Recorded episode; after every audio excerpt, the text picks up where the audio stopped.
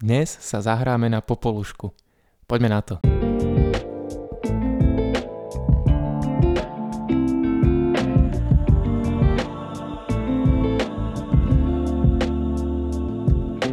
Ahoj a vitaj pri štvrtej epizóde podcastu Nauč neuróny. Minule som niekde videl takú štatistiku, že deväťdesiat percent podcastov nevydá viac ako tri epizódy, tak som rád, že sme už za touto pomyselnou hranicou a rozhodne ešte nekončíme. V dnešnej epizóde ti prvýkrát predstavím konkrétny model, ktorý môžeš použiť ako na klasifikáciu, tak na regresiu. Ak ešte nevieš, čo to klasifikácia a regresia je a aký je medzi nimi rozdiel, tak ti odporúčam pustiť si predchádzajúcu epizódu. Ten dnešný model, ktorý ti predstavím, sa nazýva K-najbližších susedov a je založený na veľmi jednoduchej myšlienke, ktorá však často presahuje aj do iných modelov umelej inteligencie alebo celkovo do prístupov, ktoré v informatike využívame. Ako prvé ti vysvetlím, ako vieš využiť tento model na klasifikáciu. V úvode som ti slúbil, že sa zahráme na popolušku, takže ideme na to. Predstav si, že si popoluška a potrebuješ roztriediť hrách a šošovicu. Ty si ale taká modernejšia popoluška, ktorá počúva Nauč neuróny a rozhodla sa, že sa už nebude spoliehať na holuby, aby jej túto úlohu vyriešili, ale že si na to vytvorí vlastný klasifikátor. Predstav si, že tie naše dáta, ktoré sú tie zrnka, buď hrachu alebo šošovice, máme opísané nejakými príznakmi.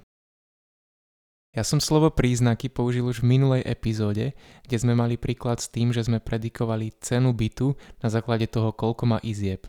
Tam bol ten príznak, ten počet izieb. Príznaky sú teda nejaké vlastnosti, ktorými opisujeme naše dáta a dávame ich modelu na vstup. Príznaky sa niekedy zvyknú nazývať aj atribúty alebo signály. Po anglicky sa väčšinou pre príznaky používa slovo features. Tieto naše dáta, respektíve zrnká, hrachu a šošovice, by sme mohli opísať napríklad dvomi príznakmi. Jeden by bol gulatosť, teda aké gulaté dané zrnko je, a druhý by mohol byť napríklad hnedosť, teda aké je hnedé. Tie príznaky sa vždy snažíme vytvoriť tak, aby nám čo najviac separovali tie naše triedy. Predstav si, že si vytvoríme graf, ktorý bude mať na x-ovej osi ten náš prvý príznak gulatosť a na y-ovej osi ten druhý príznak hnedosť. Teraz si zoberieme tie naše dáta, tie zrnka, hrachu a šošovice a nanesieme ich na tento graf.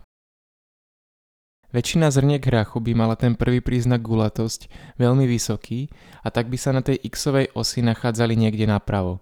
Na rozdiel od tej šošovice, ktorá je skôr taká plochá, takže by mala ten príznak gulatosť nízky a bola by na x-ovej osi naľavo. Na y-ovej osi, kde máme ten príznak hnedosť, by bola šošovica niekde hore, pretože by mala tento príznak vysoký a naopak hrách by bol niekde dole, pretože by mal tento príznak nízky. Takže máme graf, v ktorom máme nanesené tie naše trénovacie dáta. Napravo dole je hrách a naľavo hore je šošovica.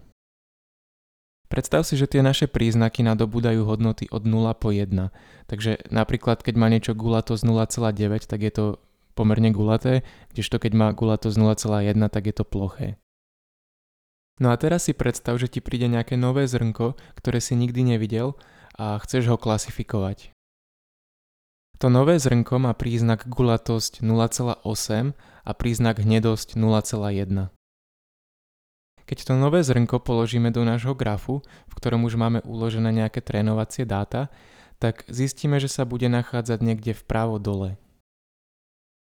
Keď sa teraz pozrieme do okolia tohoto nového zrnka v našom grafe, tak zistíme, že všetky dáta, ktoré sú blízko pri ňom, patria do triedy hrách. Tým pádom môžeme prehlásiť, že toto nové zrnko tiež patrí do triedy hrách a tak ho klasifikujeme. Toto je tá hlavná myšlienka modelu, ktorý sa nazýva K najbližších susedov. To písmeno K v názve tohoto modelu znamená, na koľko najbližších susedov sa pozeráme. Dajme tomu, že to K má hodnotu tri, teda pozeráme sa na troch najbližších susedov k tomu dátovému bodu.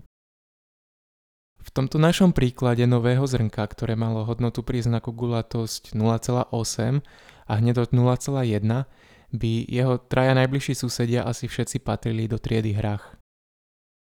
Keby však malo hodnotu toho príznaku guľatosť napríklad nula celá šesť a hnedosť nula celá štyri, tak by sa mohlo stať, že z tých troch najbližších susedov by dvaja patrili do triedy Hrách a jeden do triedy Šošovica.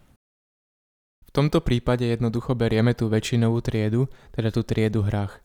Môžeme povedať, že sme si na dve tretiny istí, že ten nový dátový bod patrí do tejto triedy.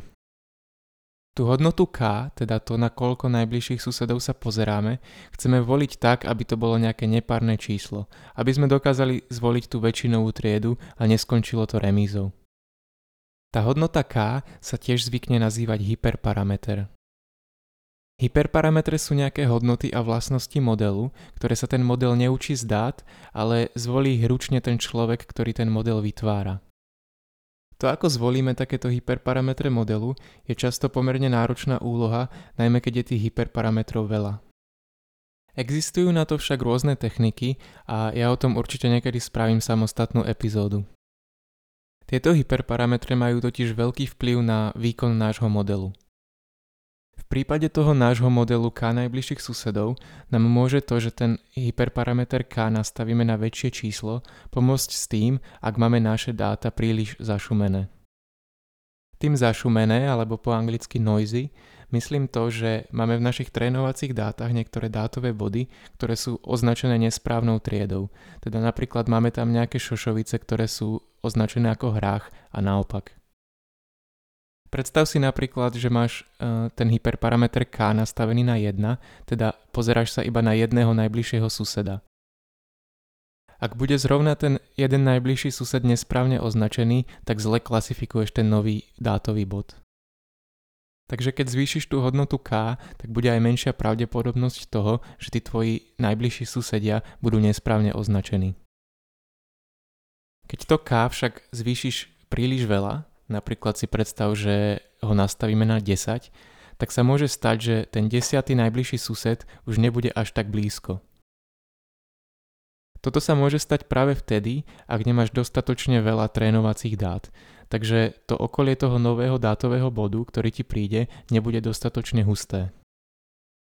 Už asi chápeš, čo som myslel tým, že niekedy je náročné zvoliť ten hyperparameter a vyžaduje to nejaké experimentovanie. Ešte som ti nevysvetlil to, ako zistíš, ktorí sú tí naši najbližší susedia, teda ako napočítaš, ktoré dátové body sú najbližšie k tomu nášmu novému dátovému bodu. Viem, že na prvý pohľad, keď sa pozrieš na ten graf, tak je to úplne jasné, ale musí sa to nejak spočítať a existujú na to rôzne spôsoby. Tieto spôsoby sa nazývajú metriky vzdialenosti a taká najznámejšia, ktorú si možno pamätáš ešte niekde zo základnej školy, sa nazýva euklidovská vzdialenosť. Počítame vlastne vzdialenosť medzi dvoma vektormi a tou euklidovskou vzdialenosťou to spravíš tak, že si napočítaš vzdialenosť na x-ovej osi a vzdialenosť na y-ovej osi. Tieto dve vzdialenosti sú na seba kolmé a vytvárajú taký pravouhlý trojuholník. Našou úlohou je dopočítať tú preponu, čo dokážeš spraviť jednoducho Pythagorovou vetou. Nejdem to vysvetľovať úplne do detailov, ale dúfam, že som ti aspoň osviežil nejaké spomienky zo základnej školy. Okrem euklidovskej vzdialenosti existujú aj iné vzdialenosti, napríklad kosinová vzdialenosť, ktorá berie do úvahy aj uhol medzi týmito dvoma vektormi, alebo manhattanská vzdialenosť, ktorá je založená na tom, ako sú postavené budovy v Manhattane. Tak a už vieš všetky informácie na to, aby si zachránil popolušku a vytvoril ten jej klasifikátor Hrachu a Šošovice. Teraz sa ešte pozrieme na to, ako vieš použiť rovnaký model K najbližších susedov na regresiu. Ten princíp je úplne rovnaký, akurát tie dáta nemajú triedu, ale majú nejakú číselnú hodnotu. Keď nám príde nejaký nový dátový bod, tak sa znovu pozrieme na K najbližších susedov, ale nepozrieme sa na ich triedy, ale na ich číselné hodnoty. Tieto číselné hodnoty jednoducho spriemerujeme a máme hodnotu pre náš nový dátový bod. Predstav si napríklad, že tie dáta sú ceny bytov, takže spriemeruješ ceny bytov, ktoré sú najbližšie k tomu nášmu novému bytu. V tomto prípade dávame každému z tých K najbližších susedov rovnakú váhu, keď ich priemerujeme. Dá sa to ešte trochu vylepšiť, že použijeme tzv. Vážený priemer a budeme tých susedov vážiť podľa toho, ako ďaleko sú vzdialení od toho nášho nového bodu. Tak a už vieš, ako použiť model K-najbližších susedov pre klasifikáciu aj pre regresiu. Dúfam, že sa ti dnešná epizóda páčila a že si sa niečo nové naučil. Ak by si mal nejaké otázky, tak mi môžeš napísať na niektorú zo sociálnych sietí, ktoré uvediem dole do popisu. Díky a počujeme sa na budúce.